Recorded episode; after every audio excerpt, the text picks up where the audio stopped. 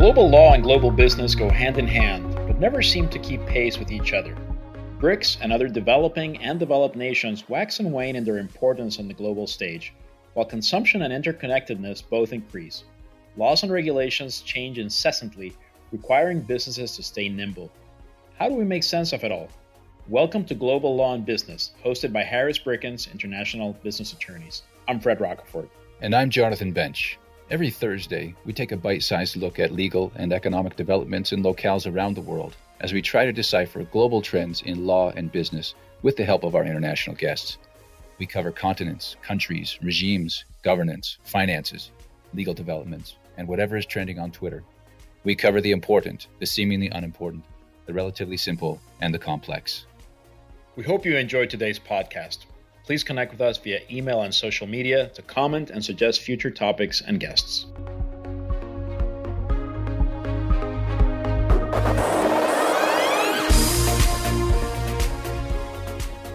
In my reading and discussions with Africa experts and business owners, one thing has been driven home to me more than any other.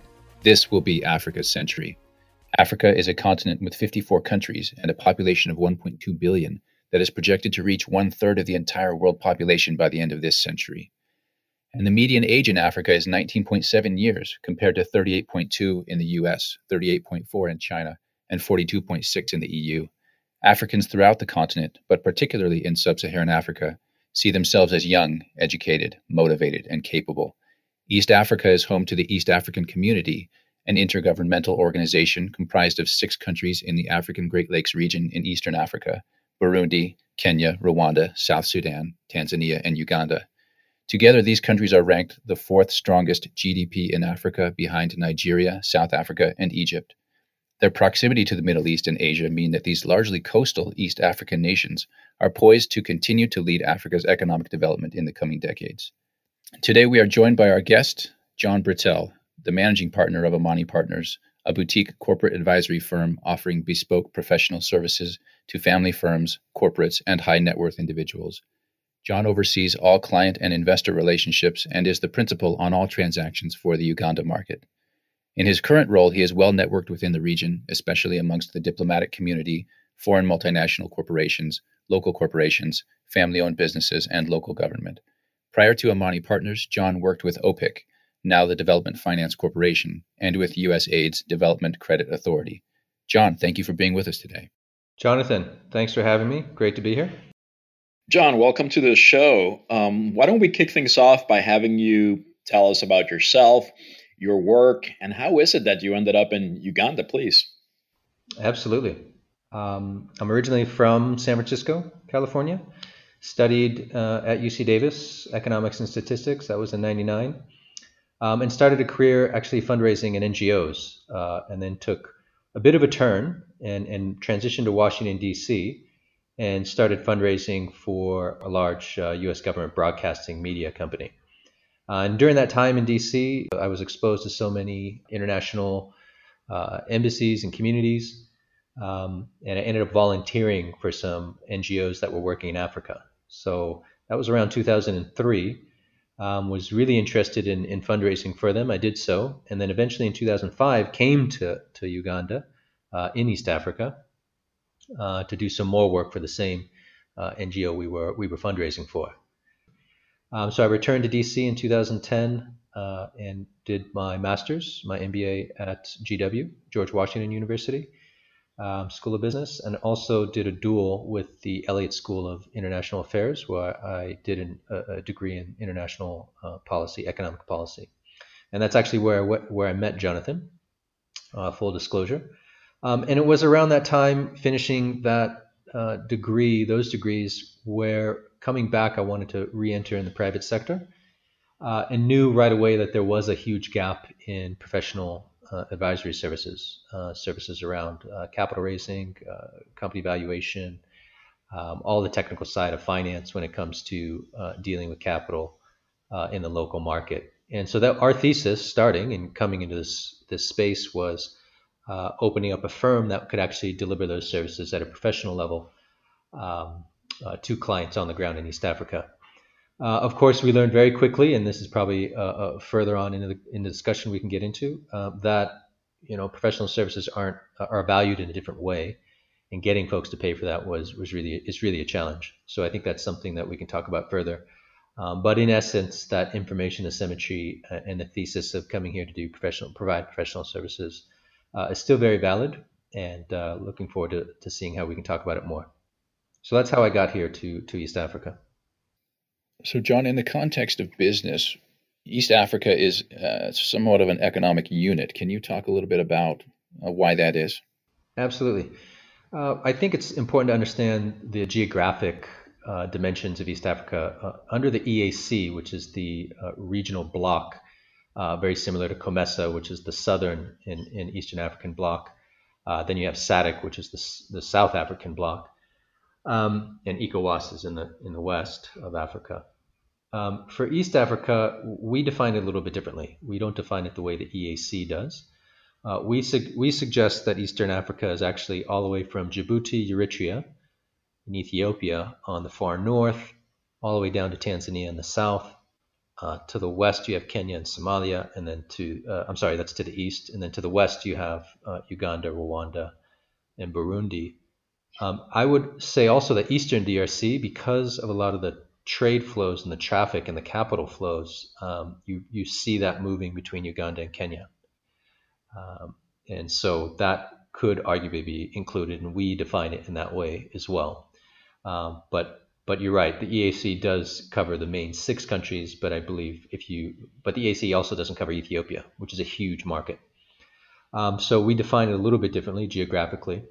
I think from um, what to understand East Africa, it's it's best to to take a look at the entire continent and then you kind of compare.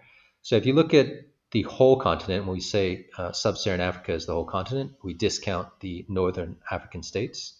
Uh, but in sub-Saharan Africa, you're looking at about a 1.7 trillion dollar uh, uh market, uh, global economy. It's a mere two percent of total GDP of global GDP, so it's a very small output. And of course, that's also a function of what's formally calculated. And we know that a large majority of uh, businesses uh, are informal in the African markets, sub-Saharan Africa. So you could argue that's probably three or four times higher if you were to count uh, everything. Um, but overall, there's been double-digit growth in the first uh, uh, decade of the 21st century, uh, and then it dropped down to just under double digits in the second half. we're closer to to three percent now in the second decade. Inflation is still high; it's close to 10% um, uh, in this region. And of course, across the board, all currencies and all countries have been depreciating against the dollar for the last 20 years. Um, so that's something uh, to kind of keep in mind as, as, we talk about doing business here in East Africa or in Africa. For East Africa in particular, uh, when we look at it as a block uh, that I had mentioned, um, it's approximately around 375 million people. Uh, all of Africa is about 1.2. Um, you're looking at GDP in just our region uh, of about 330, 340 million. Uh, I'm sorry, 340 billion uh, dollars. So it's a fairly small market, uh, but it captures around 20% of, of, the total GDP of the entire continent. Uh, growth is somewhere closer to 6% versus 3% for the rest of the continent. So it's a much faster growing region economically than the other than the other places. Um, so that's important uh, to keep in mind. Uh, the other thing to keep in mind uh, uh, for East Africa are the economic trends. I think there's uh, four that are really important for East Africa. Um, you've got the demographic dividend, which, of course, in, in, all of the world, this is the only place where the dependency ratio is actually decreasing. You're going to have you're having much more um, people entering the workforce.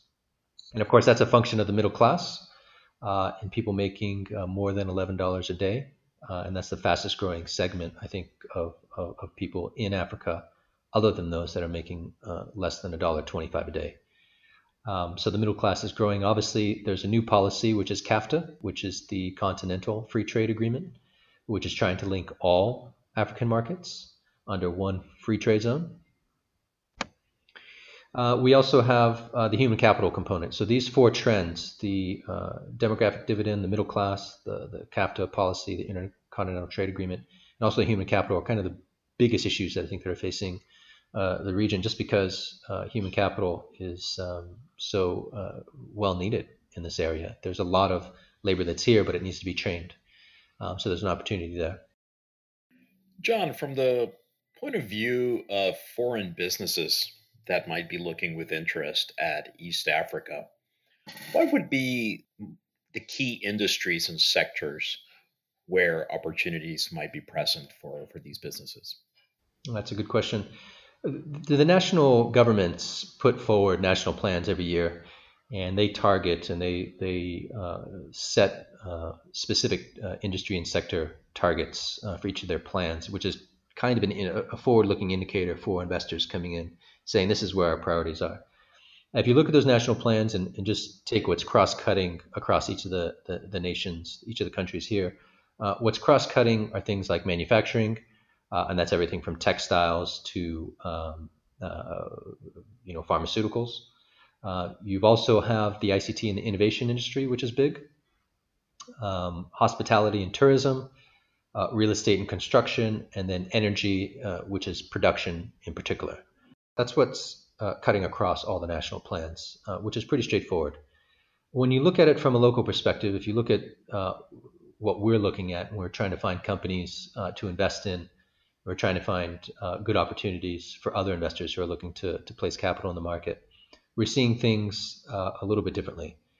we see the industries and sectors such as infrastructure, and that could include water in particular, bridges, um, transport in particular, which people aren't looking at, and that's not including roads, uh, energy distribution, and of course, energy transmission. These are places where capital typically uh, is needed uh, in the local market, and we like to see going there. I would also add to that uh, financial services, uh, mining obviously is still key. Uh, telecommunications is a good earner in this market due to the multiples.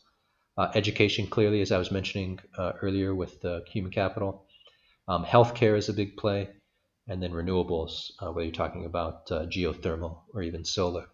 So the, these areas, I think, are really exciting and, and places where capital would, would, would really flow well um, and then hit a lot of the social impact metrics that uh, governments are trying to, to reach with their national plans, uh, in addition to what they're putting forward. Uh, John, when we're talking about doing business with Africa, I think a lot of us from the outside tend to want to simplify it just so we can understand because Africa is so big and so culturally diverse. Can you talk a little bit about the cultural differences to keep in mind as companies are looking at Africa in general and, and East Africa in particular? Yeah, it's important to understand that you know doing business in in sub-Saharan Africa is very different than doing business in the West, uh, whether it's Europe or the United States. Um, there are longer-standing ties and, and legacy ties with Europe as opposed to the States, and a lot of the links to East Africa, in particular, to this to say the United States, um, are very weak, and that's typically just because of the trade flows and who the typical partners are uh, in the region, which we can get into get into later. Um, but in doing business here, it's really important uh, for, for uh, businesses who are entering the market to understand that um, you can look at the entry, which is a lot of the way that American firms are looking at this. The entry can be looked at as East Africa as a market where you're trying to offload your product, which is one way to look at it. And the other way to look at it is if you want to make an actual investment here. And so a lot of American corporates and a lot of other corporates uh, uh, from the West look at this as a market, not as an investment. So that's something that's really important to consider and, and think about. In addition to the uh, market uh, versus investment uh, conversation, uh, it's also important to understand that you know in getting new business and doing business here, um, there needs to be a conversation on what commissions means versus what bribes mean. Uh, and so oftentimes doing business here means that there are uh, those types of payments that are made, which go against most either FATCA or I'm sorry, Foreign Corrupt Practices Act or the UK Bribery Act, um, in terms of how how West the West does business versus how uh, African states do business, and even how other countries do business, say China or India. Or India. So that's really important to to make a distinction on and, and to understand for U.S. businesses entering this market. Um, just to, to, name a few other cultural differences, I think you've got a different form of decision making, much slower, much more process oriented. Um, relationships are really key here. Uh, going much farther and doing business in person, obviously, uh, as opposed to say online, even though we may have a new world uh, after the COVID uh, uh, uh virus. Um, but that's the reality here on the ground. It might shift, but historically, uh, doing business here is about meeting face to face with clients, not doing it over the phone or not doing it on video or, or via email. Um, it's important to understand that most firms have more than one set of books think it's very common in this market. Um, there's typically no CFOs, uh, you know, associated with these firms. You've got a lot of family-owned businesses that are on the market.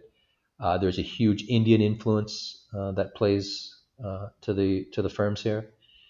Um, there is a low level of talent uh, in general, and you typically need to import your talent if you're looking at management. Um, and most of the forms of doing business uh, are quite informal. And so, even though there's a lot of formality and, and, regulation that you'd follow, say, in the States, in more regulated markets, that regulation is quite lax in this market, even though there are shifts, uh, obviously, towards a more regulated market.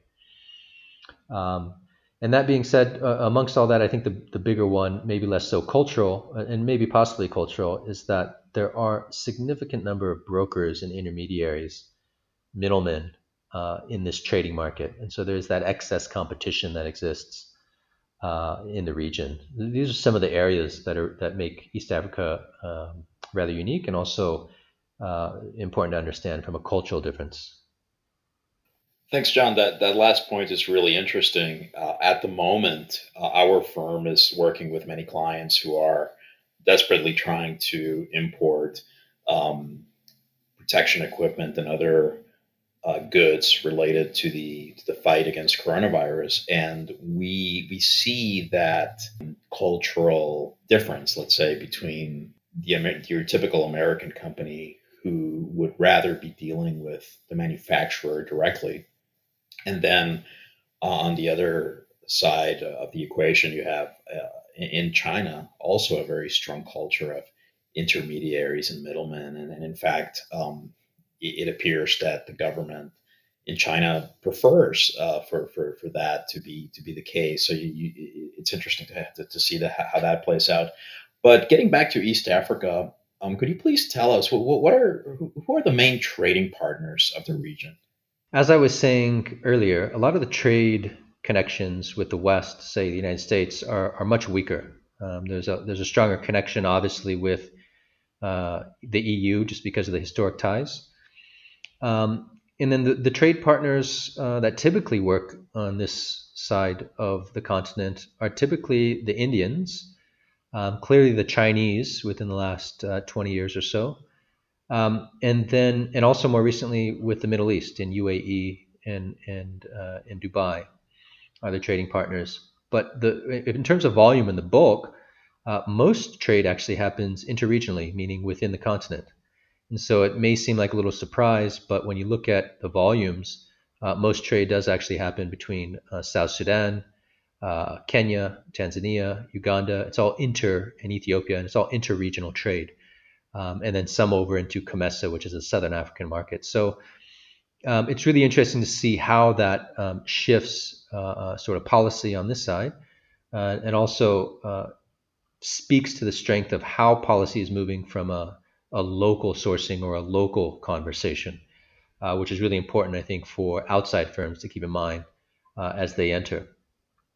Um, so, in addition to to the Chinese and India, um, South Africa is a huge, huge market for um, uh, for the East Africa. I mean, you have a lot of South African firms that are in this area. Um, uh, and I think if you look at it from uh, the perspective of understanding how to do business here and from a trade perspective, it's important to understand again the currencies. I want to bring that up again just because it's all currencies are depreciating. Um, and understanding the local market is really varying from uh, country to country. Um, and then distribution is a big piece of this. Um, and understanding that if you are going to be doing business here, and whatever, whoever, whichever partner decides to do business here, um, how you distribute and move that product in this market really is important. And you see a lot of homegrown solutions to this, uh, but rarely do you see uh, larger distributors from the outside coming in and, and, and, figuring out the market and being able to distribute uh, in the same way that the local homegrown solutions are. And oftentimes that's important to, to work into the models because firms actually have to build that out uh, on their own. And using a third party doesn't always uh, offer them uh, what they're looking for. John, you know that Fred and I are China watchers. We've been dealing with China for decades now. And we love getting perspectives from the outside on on Chinese activities. Uh, can you comment for a minute about what you're seeing uh, and what's the what's the reception in Uganda and East Africa to the Chinese influence that's been around for the last couple of decades, as you said, since China joined the WTO? Yeah, China is a significant player here in East Africa. Um, they are a part of the infrastructure development here. They are a part of the concessional loans that are coming through. Um, they are a part of the labor force now with their employees and, and personnel coming uh, to work on these projects with them uh, when the money comes. Um, and they're even part of the social fabric. So you see uh, in the recent COVID um, case when a lot of companies were putting forward their corporate social responsibility, um, I would say 20 to 25% of the total came from Chinese firms.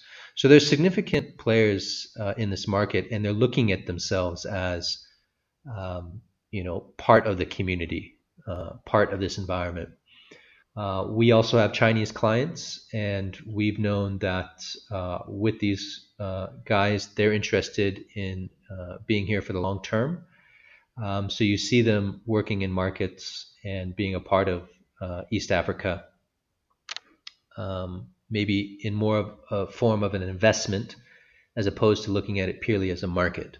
And I think that's important to understand. So maybe the first one, two, even three years of entering the market, um, they're okay with losses. Uh, whereas if you looked at a Western firm, they'd probably, you know, shriek at the sound of that. They'd probably say, well, what, what would be the point? Uh, we've also seen other uh, avenues where you see folks that are making uh, plenty of money here from a local perspective, but from a multinational perspective, it's just not enough. Um, so you have differing differing views on that. But China, uh, as a whole, uh, when you look at it, they are here, and there are some things to keep you know to keep an eye on. Um, there have been a number of um, unsavory funds that have come onto the market uh, offering capital, but which have been um, fraudulent. And there are is a lot of fraudulent activity. But from a trade perspective, there's a lot of trade that happens between China and in in East Africa.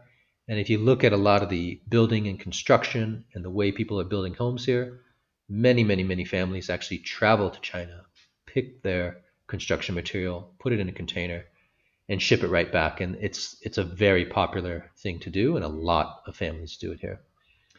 Um, and it's cheap, of course. So there's there are really strong ties here, and it, obviously that's on the on the business side. On the political side, um, the chambers are here fully set up. The Confucius Institutes are set up, um, and they've got hotels and full communities of of Chinese uh, in these markets. Um, so they're very much a part of East Africa at this point. It's fascinating. Thank you. Now, if we're looking at uh, East Africa from a microeconomic view, can you talk about some specific qualities that define companies and firms in East Africa? Yeah, this is really interesting um, when you compare w- what firms uh, are like uh, in, in, in other markets outside of Africa, and you compare them to to East Africa in particular. And I'll speak to the East African experience since that's where we are. You know, one of the the most important things for most firms uh, is governance and making sure that governance is is one instituted uh, from a board, from a shareholder to a board to a to a management perspective, an operator. Um, and oftentimes, what you see in these markets are that those are typically uh, intertwined into literally one individual, um, and so you don't have that arm's length that that maybe most of the Western world is used to operating under. And that's the same case when you think about it uh, when using contracts as well. Contract enforcement is very weak. It's strengthening, but it is very weak. Um, and so oftentimes it, contracts will be stipulated or, or, or moved from uh, governing law to either England, uh, uh, London, and Wales, um, England and Wales, or uh, even the arbitration rules would be offshore as well. So you'll also pick England and Wales. um, or you'll pick, uh, say, Mauritius for East Africa as common. Um, and and and th- that's really important to understand. I think, uh, which a lot of firms may overlook uh, in understanding what what a local firm would look like. Most firms uh, in East Africa, I would say, are overlevered. I think this is, has to do with the fact that you don't have proper CFOs in place, and you basically are taking out a whole lot of debt uh, and putting it into the company to work. And this is what commercial banks have been feeding off of, and this is why that market is so strong and they're making money. Uh, which is also why you're not seeing the growth that you'd want to see from a firm perspective, uh, because of the high cost of capital and because of the over leverage, which is really important to understand. Uh, which also leads into the fact there's a large misunderstanding of what equity means, and uh, working with equity uh, in this in this part of the world when it comes to firms in general, you do have low margins, uh, but you but you do you can see higher margins in certain industries, healthcare um, being one example. Uh, labor cost is low uh, typically, but high quality labor is expensive here. Um, pricing obviously is really sensitive. Uh, people are there is some research around uh, pricing uh, being sensitive as it relates to brand, I, I think I would uh, argue a little bit differently. I would say uh, pricing usually drives most behavior of most of the East Africans uh, apart from brand. I, I, don't see much brand loyalty, even though I've seen uh, some folks writing about brand loyalty in, in East Africans and Africans in general, um, but I don't see that on the ground. Um, I think for American corporates, uh, in particular, when, when, when we think about it this way, they typically partner with uh, local entities versus establishing their own offices locally. Uh, you've seen a little bit of a shift towards South Africa in Johannesburg and also in Nairobi. You've seen a little bit of a shift from multinationals uh, setting up office there. But for the most part, uh, they tend to send in folks and partner as opposed to setting up office fully. Um, so that typically is the view of, of how they work. Um, so that gives you a little bit of an overview of what, what firms look like here on the ground. John, a little bit earlier, you you talked a little bit about the, the business environment in East Asia and some of the cultural differences that uh, foreign businesses have to have to be on the lookout for. I was wondering if if you could drill down a little bit into what the local regulatory environment looks like, and and perhaps if you can, um, do that by by presenting a, a specific uh, firm's experience or, or perhaps um, what what it, what that experience looks like for for industry uh, for for companies in a particular industry or sector. Absolutely. Uh, I believe that for the most part, um, we're seeing improvements in the regulatory environment. And although most uh, jurisdictions across the region are still in favor of um, uh, government and the employee, you don't see much private sector favor in, in these, this part of the world. And so, whether we're talking about taxes, uh, we're talking about processes, uh, the bureaucracy working with the private sector, um, policies that would help support the private sector, um, those are still being refined. So they're, they're not as strong as they could be. Um, but even though uh, there are investment promotion uh, entities within the governments that, that are that are trying to get out the word that that each jurisdiction is a good place to put their money into, there is still a lot of uh, red tape that you have to go through, which is important to understand. Even the World Bank uh, doing business reports will show um, that you know starting a business, yes, you know you can you can start a business in three days and get it fully registered electronically here in in, in Uganda as an example. Uh, but the ensuing things that you need to do to get that business going actually are much more cumbersome and and, and time consuming. Uh, in addition to additional licensing, um, the labor, getting offices started, all that takes much longer, and, and, getting contracts in place, it all takes much longer. Uh, but from from the pure regulatory aspect, um, there are some improvements, and and a lot of it is going online, electronic, and they're making really big improvements in terms of um, uh, getting businesses up and going uh, uh, quicker and, and, more efficiently. I think if we want to look at this maybe from a case study perspective, uh, you know, I, I, I work with uh, clients across different industries. Um, you know, one of those industries we work in is, is healthcare. And as it relates to this local regulatory environment, this healthcare uh, investment that we were working on uh, was a bridge between a foreign uh, company um, and two local shareholders. And the local shareholders' role was purely to provide the real estate and the local liaising with government, um, while the, the, the, foreign partner's role was purely to, to manage and operate the healthcare facility. And what we found was is when they came on board uh, and they were building their facility, um, by the time it was ready to go to market and open up its doors, uh, the licensing hadn't yet been uh, approved, and we had already been waiting for close to 14 months. Um, so there was an additional time period that we had to wait, which was an additional 12 months. Uh, so a total of 26 months of waiting uh, for this company to get started and open its doors. Now, if you look at it from a planning perspective, they ended up using debt to build their facility, um, which was a bad idea uh, because of this. And then as a result of that, they didn't have any extra cash for working capital, which they had to extend past the 12 months. And so what might be considered a very simple licensing issue turned into a very significant uh, operational issue because there's actually very little working capital for this company to, to survive. And in, in the hospital sector and the healthcare sector, and you have insurance that's involved, uh, you, you, are going to have a lot of creditors. Uh, I'm sorry, you're going to have a lot of um, debtors uh, that are waiting to pay you. And, and those debtors could take anywhere from six months to 12 months uh, to pay. So that cash isn't there, and you need to you need to fill that. So that's important to understand. And the same is the case if you to look at a trade as well. So I'm focusing on the healthcare sector, but that's one example that we are working on.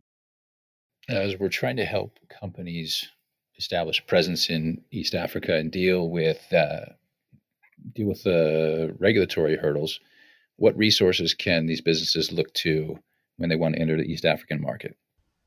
That's a great question.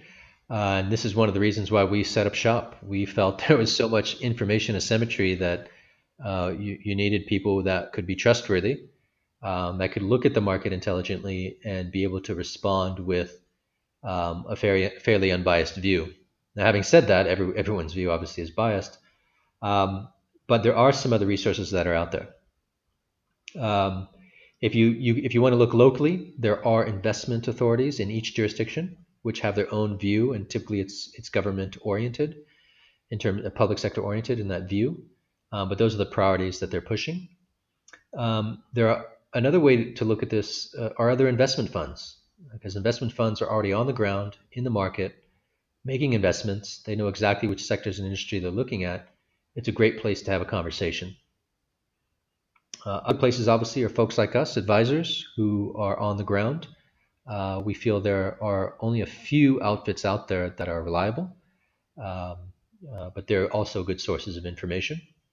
Uh, likewise, management consulting firms in the same in the same breath. Um, the other place is for U.S. in particular uh, is the U.S. Commercial Service, which is run out of the embassies. And the U.S. Commercial Service is a great resource. They they have what's called a Gold Key Plan, which gives you an overview of what's happening in the market. Uh, so it's a great initial resource to sort of jump in and say what's happening in this particular jurisdiction. And each country has one where the embassy is or the consular is. Um, in addition to that, they work closely with the local American chambers of commerce in each jurisdiction. Uh, so Ethiopia, Uganda, Kenya, Tanzania each has its own American Chamber of Commerce. Uh, I used to sit on the board of one. Uh, they're quite resourceful in, in, in knowing who's on the ground and also maneuvering the local environment and to get good contacts and resources for. And of course, last but not least, um, you know, the big uh, DFIs, the World Bank's IFC, DFC, which is OPIC and USA merging, um, ADB, uh, the African Development Bank, the East African Community, uh, even Trademark East Africa. All these are great sources from a policy perspective and from a development perspective. Um, and IFC is great if you're looking at it from a private sector lens where capital is flowing, uh, as well as DFC. Those are two great institutions. Um, so th- those are some of the areas uh, people can look if they want more information. John, this has been a fascinating conversation. As we come to the end of the show, um, we'd like to ask you what you have been reading recently that might be of interest to our listeners. Uh, as much as we'd like for the show itself to to be a, a learning tool, we we hope that we can offer even more resources uh, for folks who are tuning in to to learn about um, different parts of the world. So, on that note, uh, do you have any recommendations for our listeners? Well, this is great. That's a great way to end the show. um, yeah, I've been, I've, I've, I'll share a few things that I've read historically, then kind of share what I'm reading now. Um, I, have read a lot by Martin Meredith. Uh, he's a South African journalist, um, born, I believe, of Zimbabwe. And uh, he wrote a book which was originally titled The Fate of Africa and later was renamed to The State of Africa. And it gives a great history from independence, post independence, all up to now, uh, which is a great view of what's happening uh, historically. Um, I've also been reading uh, a lot. I always read work that's put out, uh, research that's been put out by the Brenthurst Foundation. They're based in South Africa again, um, and they do really great research and are very African and continent specific. They wrote a fantastic uh, compilation of essays, uh, which was called Africa Beyond Aid. Uh, I looked on the website uh, to see if the book was available, but I don't see it there. So it's actually, if you can find it, uh, it's out there. It's a it's a collection of essays, and I read it back in 2009 when it came out. Uh, it's a fantastic view in terms of the shift in rhetoric from uh, aid, basically foreign aid, as a context of free aid, in the context, and then moving that to the to private sector, right, from from public to private, and how the private sector can get get more engaged from a development perspective. Um, and then of late, uh, I've been reading more about management uh, in particular. Uh, I love anything by Gary Hamel. I believe he's up at the London School of Economics, or he might be at the London School of Business, one of the two. Uh, and he wrote a fantastic book called The Future of Management, where he talks about and he correlates uh, basically the way Silicon Valley is working in, in, in the tech industry and, and, how management needs to adapt and how we're still working with these 19th century models and modes of management. And we need to kind of evolve that to a 21st century uh, form of, of, of, management. So those are really exciting, I think, interesting uh, as it relates to Africa as well. Thank you, uh, Jonathan. What about you? Anything you'd like to share? Yeah, every couple of years, I like to go back and re-listen to The Count of Monte Cristo. Uh, this is a it's a fun book for me, right? But it's also a very kind of deep emotional book. Uh, it's, it's really my favorite book of, of all time, and that's no surprise since I was a literature major in college. Um, but the the things that Edmond Dantes goes through, right, where he has everything he thinks he needs, and then he gets essentially uh, captured, cast into a prison, and and has to spend years there rebuilding him himself and his life, and then he gets out and he has to decide how he's going to live his life, and of course he goes for vengeance first, and he ends up realizing that vengeance is not the right way to. Uh, to be, you know, to live a human life, and so it's uh, it's a good reminder to me every year. It's fun, it's long, uh, but it's so well written and uh, makes me wish I would learn French, but it helps me work on my French accent and English. Well, for me, I'm currently reading one of the books by one of my favorite authors, Paul Theroux. He's a well known travel writer. And I'm reading Ghost Train to the Eastern Star. This book is really about his experiences reliving uh, some of the travels he had made um, when he wrote a book uh, you know, many many years ago. Um, and one of the reasons why why I picked it up is because there's a, a lot of the action takes takes place in Southeast Asia, and we're going to be uh, talking about Southeast Asia pretty soon. And I know that that's a part of the world that that interests uh, you as well, John. So. Um, so that's my, my recommendation, as well as pretty much anything that uh, Theroux has has written. So we'll be sure to include links uh, on our blog to as many of these publications as, as possible so that our listeners can take a look if they're interested. On that note, thank you so much for being on our podcast. Fred and Jonathan, I really appreciate it and uh, look forward to more conversations. We hope you enjoyed today's podcast. We look forward to connecting with you on LinkedIn, Facebook, Twitter, and anywhere else you want to find us. Until next week. Thank you.